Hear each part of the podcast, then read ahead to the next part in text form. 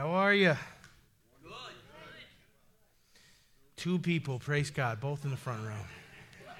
How are the rest of you? Good? All right. think so. It's too early to tell. So, we're in Second Corinthians here. I am going to read some text to you in just a minute, but we're going to look I'm going to read a bunch of verses 12 through uh, about 24. We're going to jump in, but as we're working our way through this book, realize the Corinthians were a wild bunch. And uh, our generation is a wild bunch. But God can get a hold of wild people and channel that craziness and use it for the kingdom of God. Amen. Don't ever look at someone and think they're too wild to be used for the kingdom of God. God grabs the wild ones. Amen. And he, he uses them as trophies as his, of his grace. So, Father, we thank you tonight for this Corinthian church that pushed the boundaries and tested the limits and sent examples of your grace for us. We pray tonight as Paul establishes his authority amongst the church as a pillar of the church, as someone who writes two thirds of the New Testament. Lord, I pray that these principles would leap off the pages and out of the text and give us wisdom on how to live our daily lives. That's the point of everything we do here tonight. We want to worship you and love you. We want to get to know you, and we want to live your word tonight. We ask this all in Jesus' name. Amen. 2 Corinthians chapter 1, starting in verse 12. For our boasting is this the testimony of our conscience that we conduct ourselves in the world in simplicity and godly sincerity, not with fleshly wisdom, but by the grace of God and more abundantly toward you. For we are not writing any other things to you than what we read, what you read or understand. Now I trust you will understand even to the end as also you have understood us in part, that we are your boast, as you also are ours in the day of the Lord Jesus. Verse 15. And in this confidence, I intended to come to you before that you might have a second benefit, to pass by way of you to Macedonia, to come again from Macedonia to you, and be helped by you on my way to Judea. Therefore, when I was planning this, did I do it lightly or things I plan? Do I plan according to the flesh? That with me there should be yes, yes, and no, no. But as God is faithful, our word to you was not yes and no, for the Son of God, Jesus Christ, who was preached among you by us, by me, Silvanus, and Timothy, was not yes and no, but in him was yes. For all the promises of God are yes in him. Amen. To the glory of God through us. Now, he who has established us with you in Christ and has anointed us in God, who also has sealed us and given us the Spirit in our hearts as a guarantee, moreover, I call God as witness against my soul that to spare you I came no more to Corinth. Not that we have uh, dominion over your faith, but are fellow workers for your joy for by faith you stand. So there's a lot of moving parts going on here, and it might not be obvious to catch exactly what Paul's saying. Remember, there was uh, those in the church that questioned his apostolic authority. So, uh, in these early parts of the second epistle here, he's establishing his authority. There was also a question of he said he was going to come to them and didn't come to them, and now some people were saying, well, if he doesn't keep his word like this, how could we trust that what he says is true? So, you know, there's some some of those parts are almost like tongue twisters in there, and they get your brain all scrambled up. Anybody get scrambled brains once in a while? Amen. But the word makes sense, and you need to dig in, and so we're gonna. Paul continues to encourage those in Corinth by pointing out the fact that they have a symbiotic relationship with the church leadership. Now, a symbiotic relationship is when uh, two animals or two entities or two living things couple together and provide necessary conditions for the other to exist and, tr- and thrive. Now, the church and church leadership, the church and the Godhead have a symbiotic relationship. We exist to bless each other so that in each other we thrive. You know? I might be a preacher, I might be anointed to preach, but if no one shows up to hear what the Lord gave me to preach, it's really boring.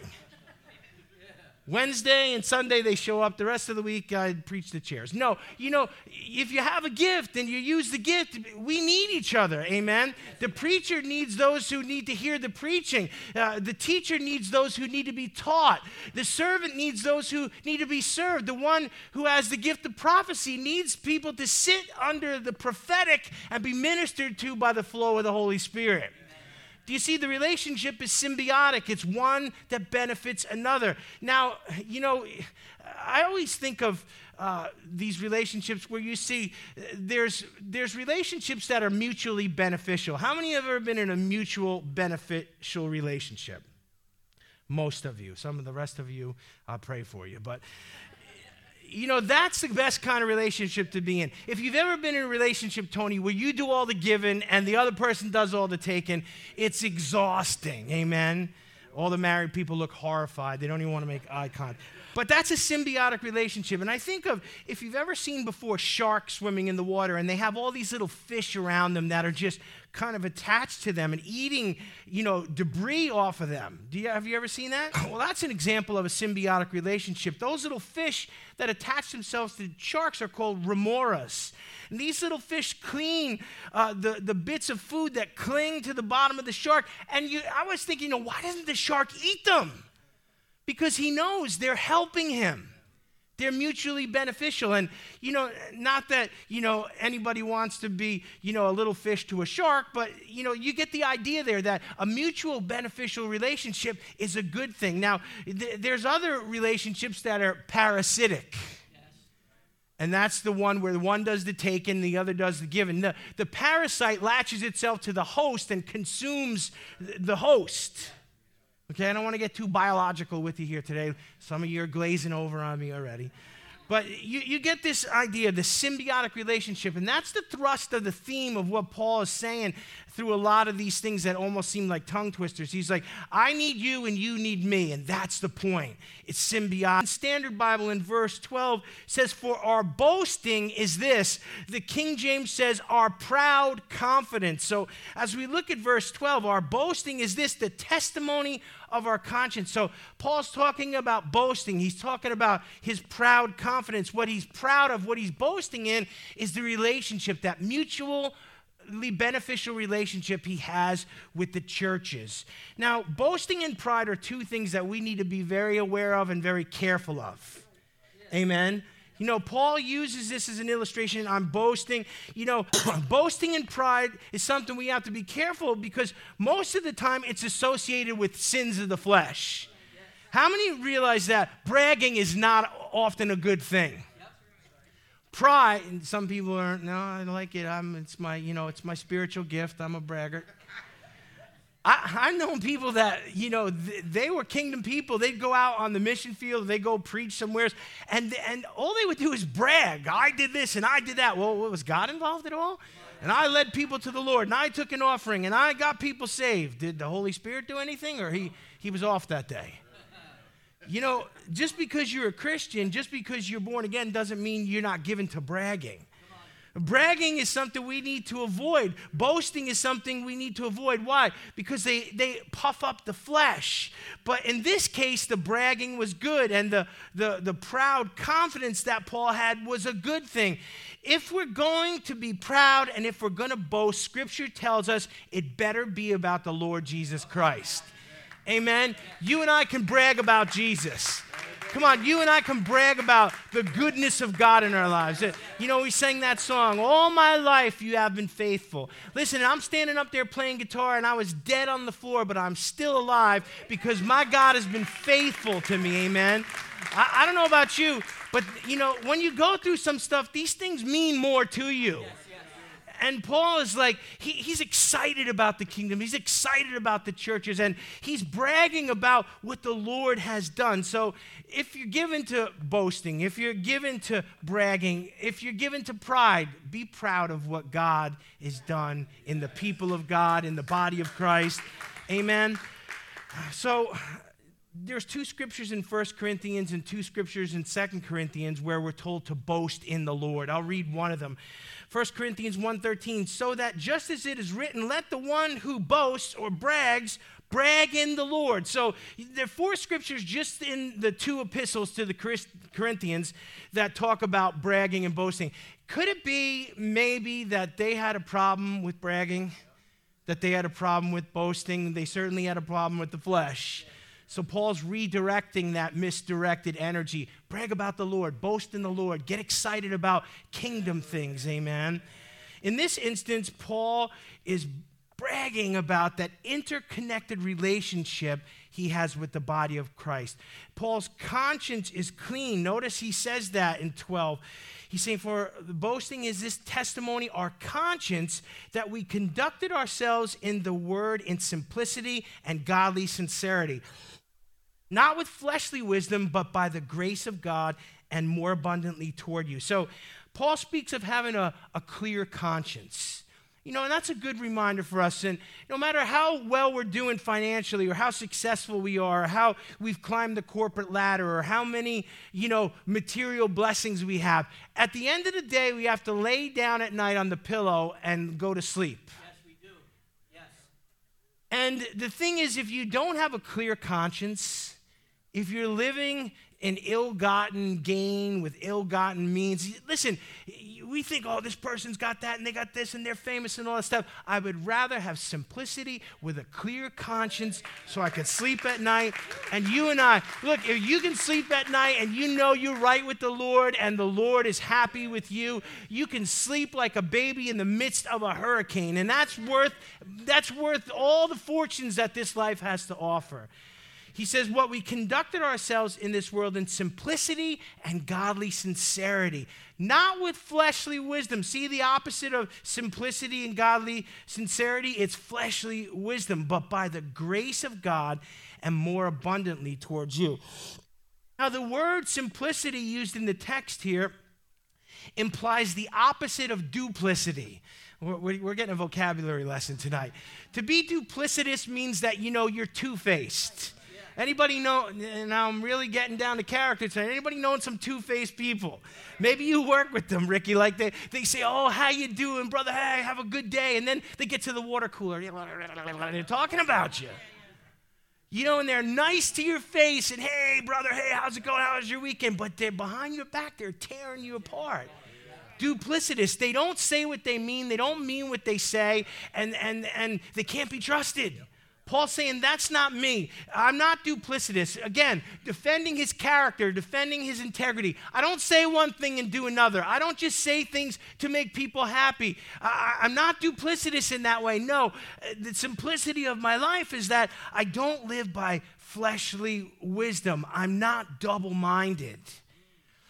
There's always been a double mindedness in the body of Christ. Why? Because the wheat and the tares grow together. Whenever God does something, there's always a murmuring in the body. Whenever the leader says we're going to do this, there's always resistance from the body. People like, oh, the world, the devil. Forget about the world and the devil. You got to deal with church people first. well, Pastor, why does it have to be like that? Because the wheat grow with the tares. So Paul's identifying his integrity, his simplicity, his lack of duplicity, but he's also, you know, hinting that it's there in the church and it's in Corinth and it's in those people who are resisting his God ordained authority. So, see what's going on under the hood here. He's not double minded. He's a simple man. He says what he means. We're going to get to more of that. The fact that Paul Uh, could say he ministered out of grace and not worldly wisdom is a great reminder to us. We need to minister, we need to function as Christians out of grace, not worldly wisdom. Not our own ideas, not our own ideologies, not our own agendas. Hello? You know, come on, get this tonight. This is important. There again, this is what's in the church that fragments the body. Why? Because you got people not moved by the Holy Spirit, not driven by the grace of God, but worldly wisdom. And that creeps into the church.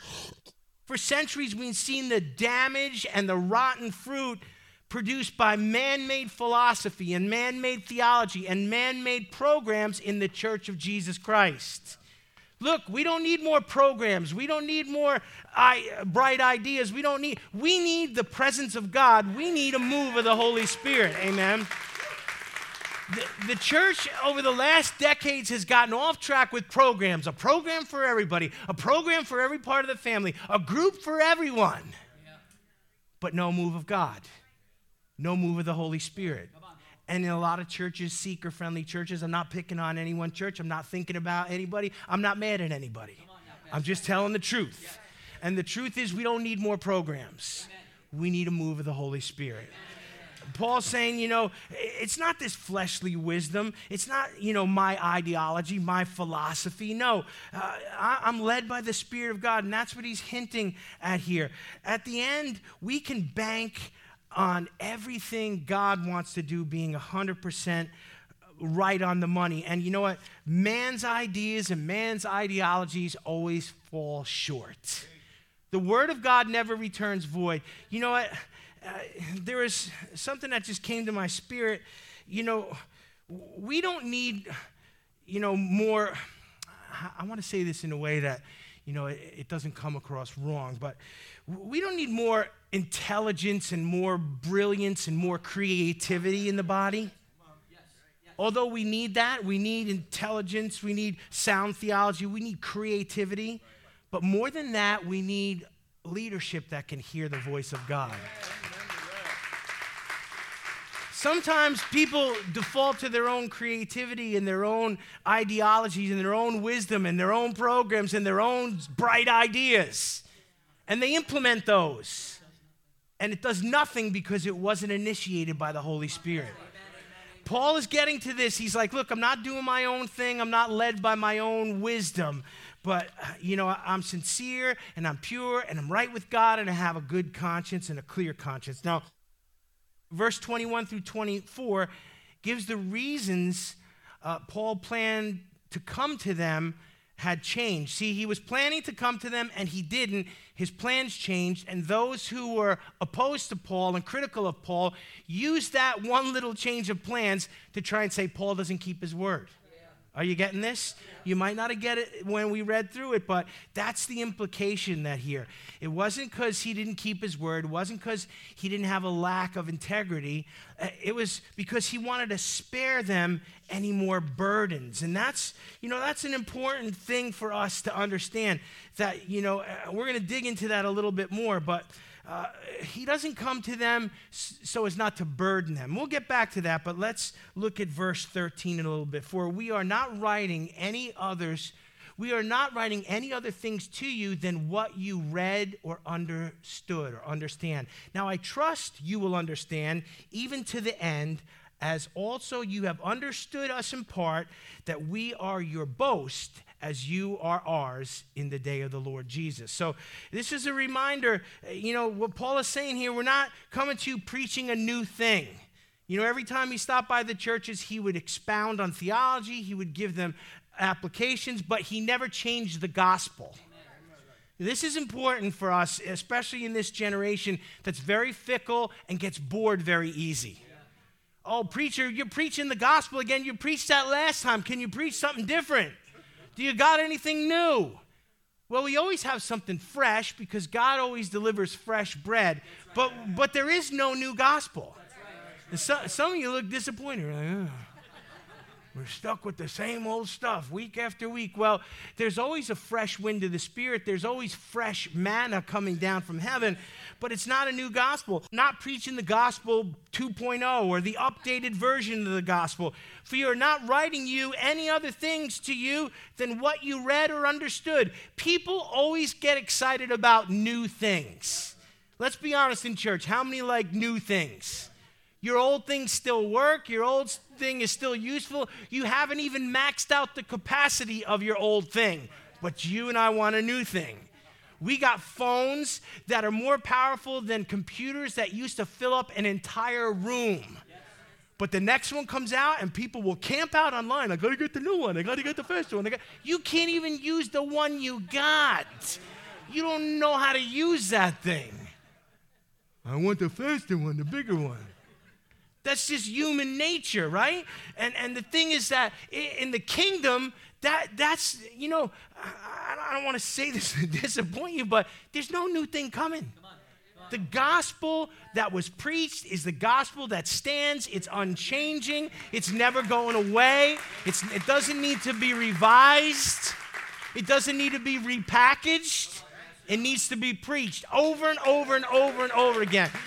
Paul said, I'm not ashamed of the gospel of Jesus Christ, Tim, because it's the power of God unto salvation. Amen. There's power in the simplicity of this message. And so he says, I'm not coming to you something new, something, you know, fresh. You know, there are a lot of leaders in spiritual movements that try to make themselves relevant by saying, Well, I got a new thing, I got a new revelation, I got a new insight, or they just stir up controversy. Have you ever noticed that? There's people that do it, there's preachers that do it. They just stir up some controversy or they repackage something and brand it as new.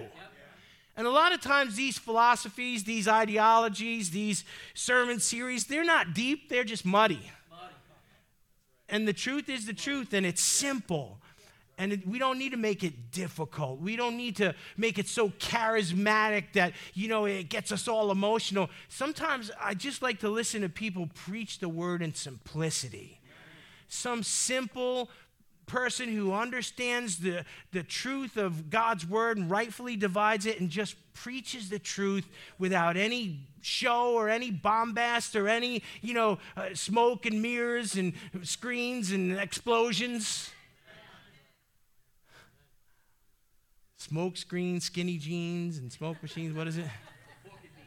Pork and beans, Pastor Mike. Not pork and beans. Jill, don't give him pork and beans. But you know what I'm talking about? We try to sensationalize the gospel.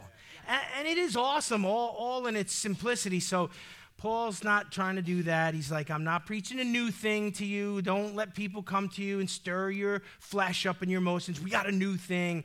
You know, Gnosticism was all about secret knowledge, and it was one of the greatest heresies of the early church. I don't have time to unpack that, but just putting it out there. Verse 14 reiterates the, the reoccurring theme that the body and the leadership of the body are interconnected, just as we're interconnected with the triune Godhead, the Father, the Son, and the Holy Spirit.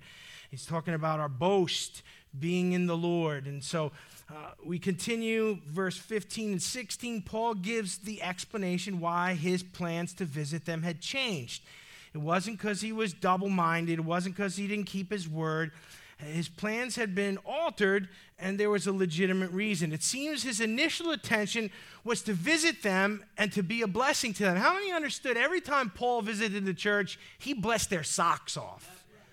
He, he wasn't, you know, he might not have been the most dynamic speaker. There's a lot of church history, and, you know, people deduct that Paul maybe had a speech impediment or some sort of stuttering or whatever. He had some sort of thorn in the flesh that messed up his ability to communicate. He wasn't a flowery speaker, he was a brilliant mind. But he wasn't one of these, you know, flashy, you know, big word. No, he was just simple and, and, and to the point. And so, you know, here he comes and he's he's giving them the word, and uh, it's a blessing to them every time he comes. It's a blessing. So he wanted to come to bless them, and then he knew that they would bless him. Do you see the mutual relationship there? He blessed them with the theology, with the encouragement, and the answering the questions, and then just stirring up their faith. And they blessed him by providing physical needs, monetary needs, his traveling needs. And so that was the balanced relationship. So Paul said, I was going to come to you and I, I was going to bless you and you were going to bless me. Verses 18 and 19 is a long winded way of Paul saying, My plans changed, you know, and it doesn't mean because I changed these plans, the Lord changed them, but it doesn't mean that my preaching will change or that the gospel would change. I want to say something. People are fickle yes. and people get bored easily. Now, as a Christian, we can be fickle and we can get bored about certain things, but we never get bored with this. We never get bored with the Word of God. We cannot get bored with the Word of God. Can I be honest with you? Sometimes people get bored of the Word of God. You know, as a preacher, I've been preaching since I'm 14 years old. I've never opened up this Bible and go, I'm running out of material. There, there is so much in here. There is, there is so much in here to preach for a hundred lifetimes. You, this doesn't wear out. But people get bored of it. I heard that before. I understand that principle. Or I, I know that theology. I want something new. I want something fresh. Make something up.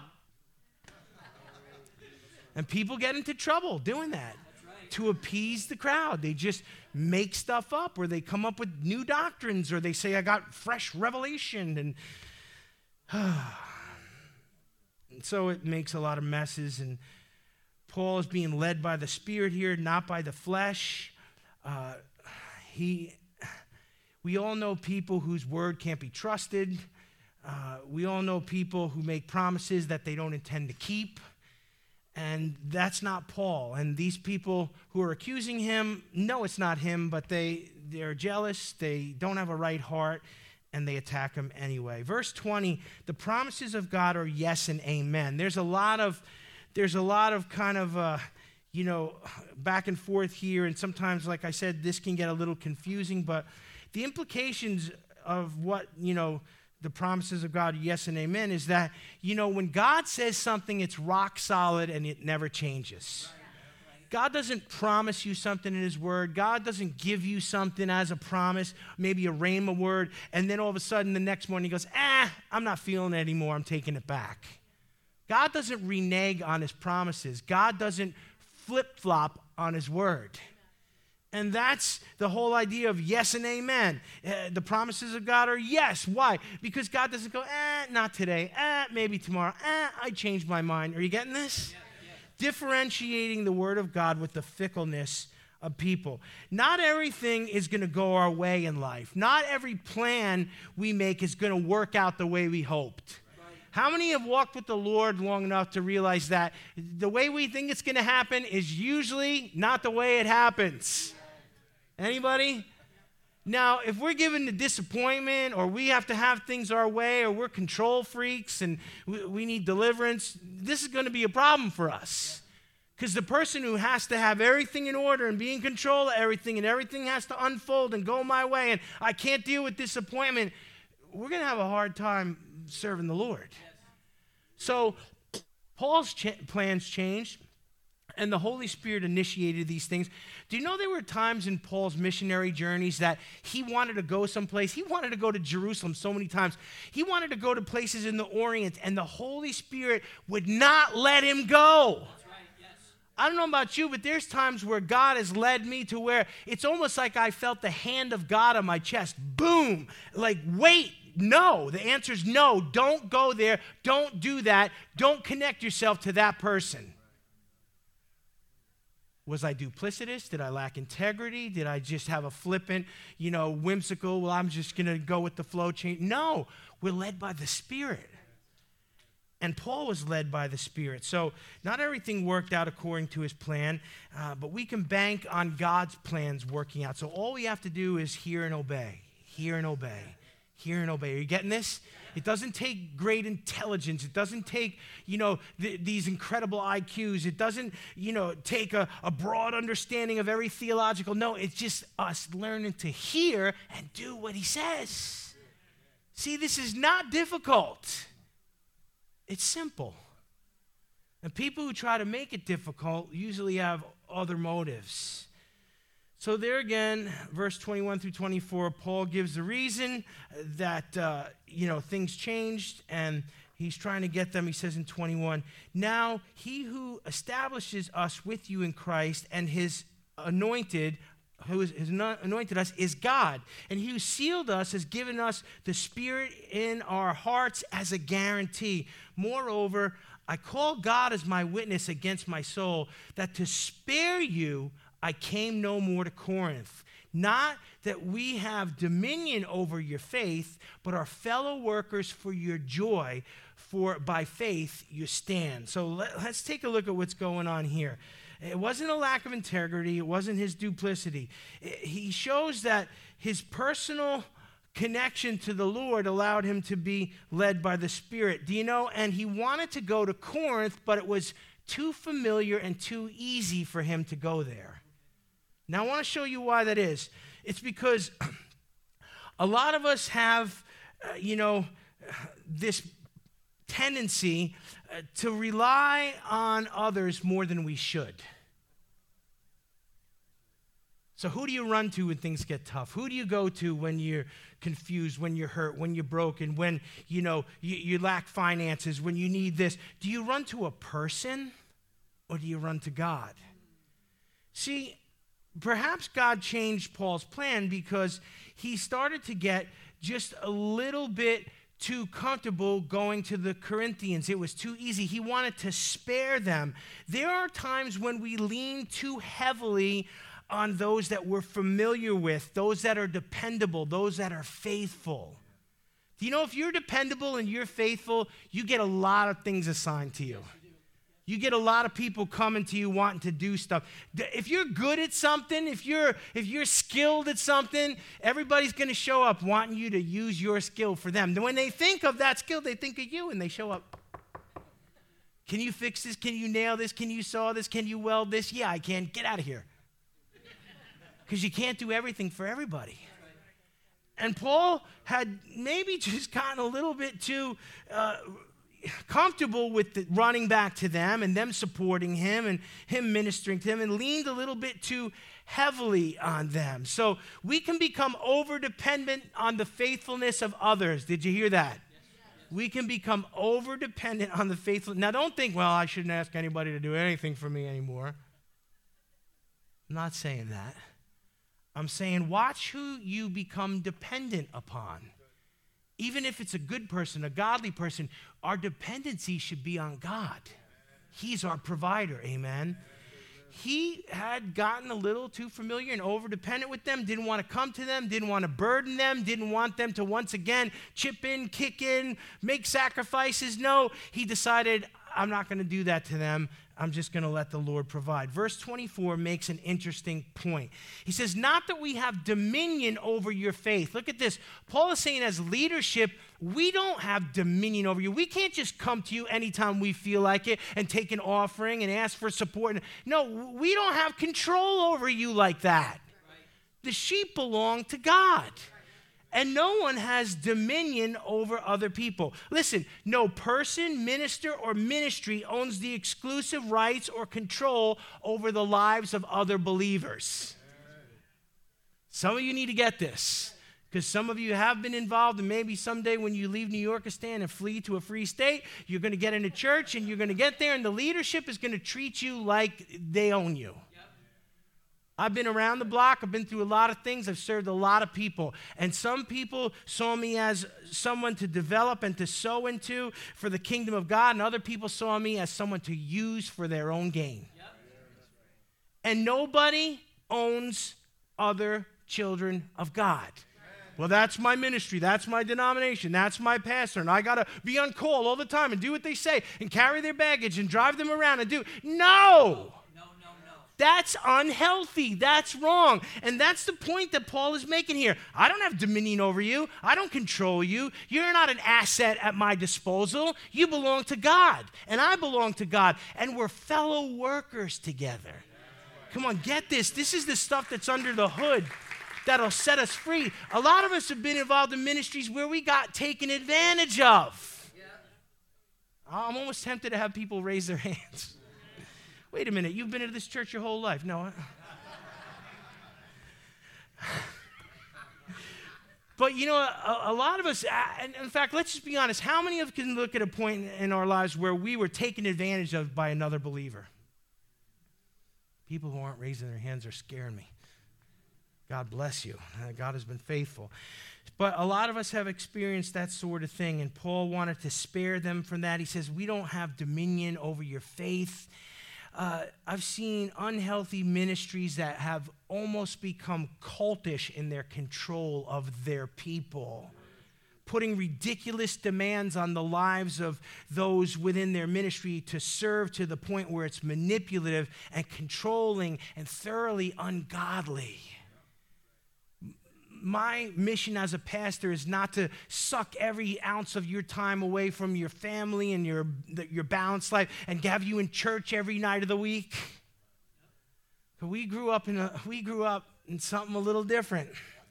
A lot of us. How many are glad for balance today? Amen. Balance.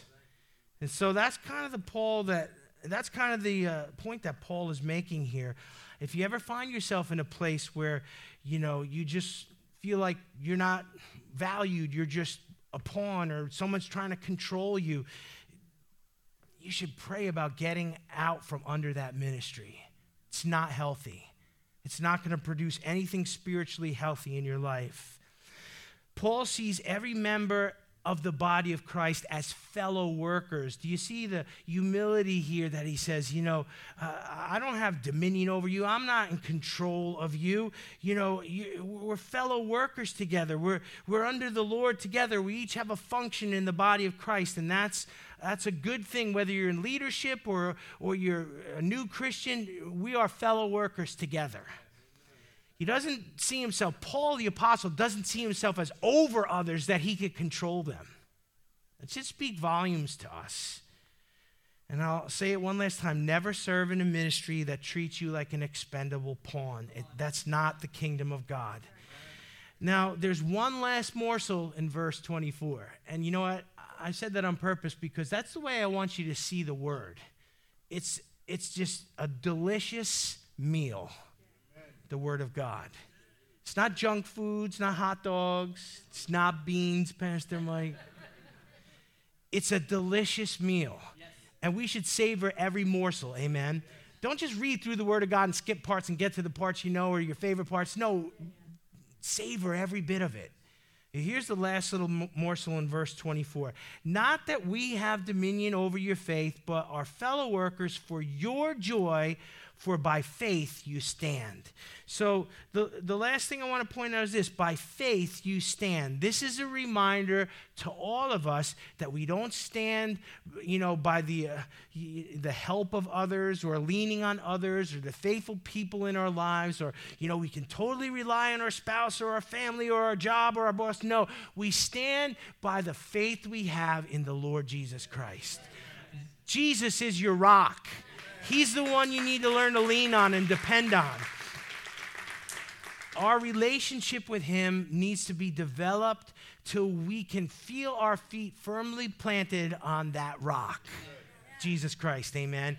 Look, there'll always be other people to come alongside, lift up our hands. We're going to be thankful for our family, for our friends, for our spouses, but we've got to learn to lead on the Lord because the Lord is our rock and He's our help when everyone else is gone. He's always there. Let's bow our heads tonight.